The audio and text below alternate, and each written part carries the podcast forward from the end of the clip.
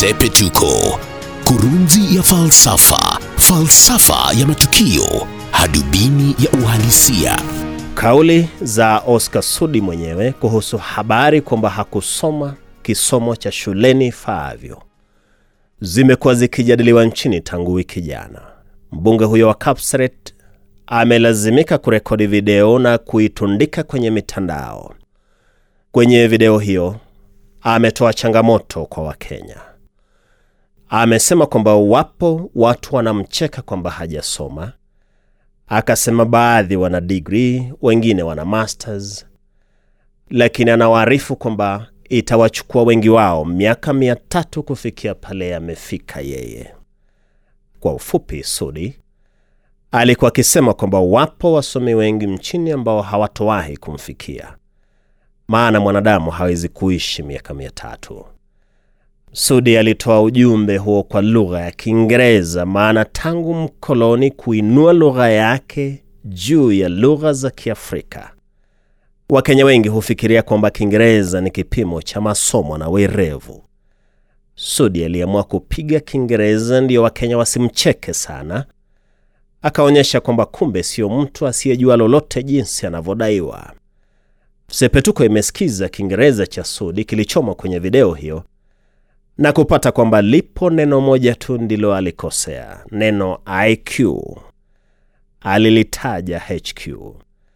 Sijui kama anajua maana ya neno hilo au huenda najua, lakini alikosea katika matamshi tu.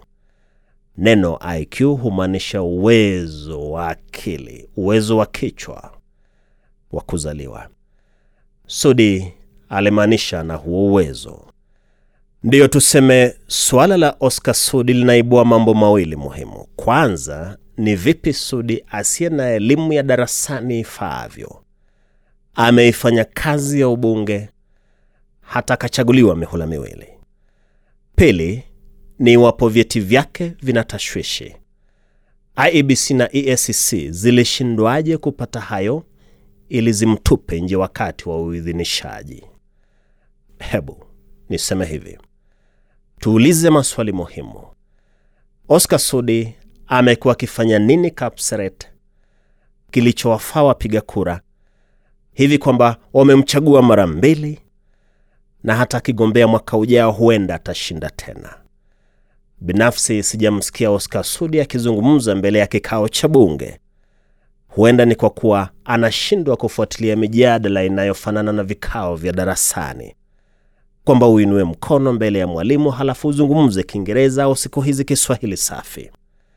Lakini jamaa huyo ambaye hajawahi kuwasilisha hoja mbele ya bunge au autetee mswada wa kupigania jambo fulani kama vile akina Kipchumba Murkomen, lakini anachaguliwa mihula miwili. Sababu ni nini?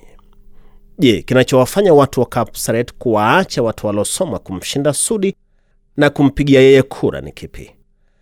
Tuulize, yawezekana kwamba ni mtu ambaye hutenda yale mema mashinani miongoni mwa watu wake? Je, ni mtu anayejua kushirikiana vyema na watu wake vijijini? Je, ni mtu anayejua kuketi kwenye vikao vya jioni na watu wake vijijini kuliko watu wengi waliosoma kumshinda? Kwa hivyo, nani anadai kwamba uwezo wa kushirikiana na watu vijijini sio werevu? Wapo watu waliosoma kabisa, lakini hawajui kushirikiana na wenzao.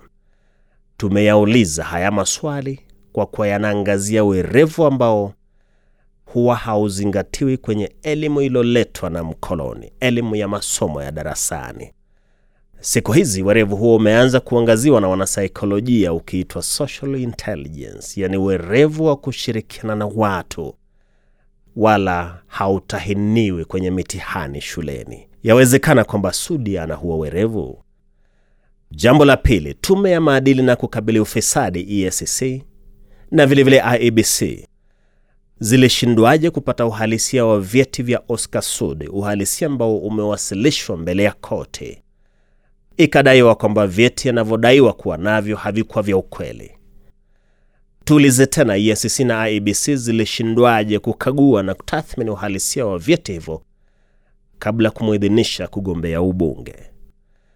Mara mbili, mwaka 2013 na mwaka 2017. Na ndiyo nitasema hivi, uwepo wa watu kama Oscar Sudi miongoni mwa tabaka la viongozi ni matunda ya jamii yenye usungura na utumbili mwingi.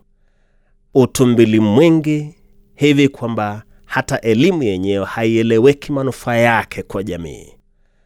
Ndiyo maana tumeuliza mtu anayedaiwa hana kisomo cha darasani ifaavyo, imekuwaje akafanya mengi hata kuwashinda walosoma zaidi?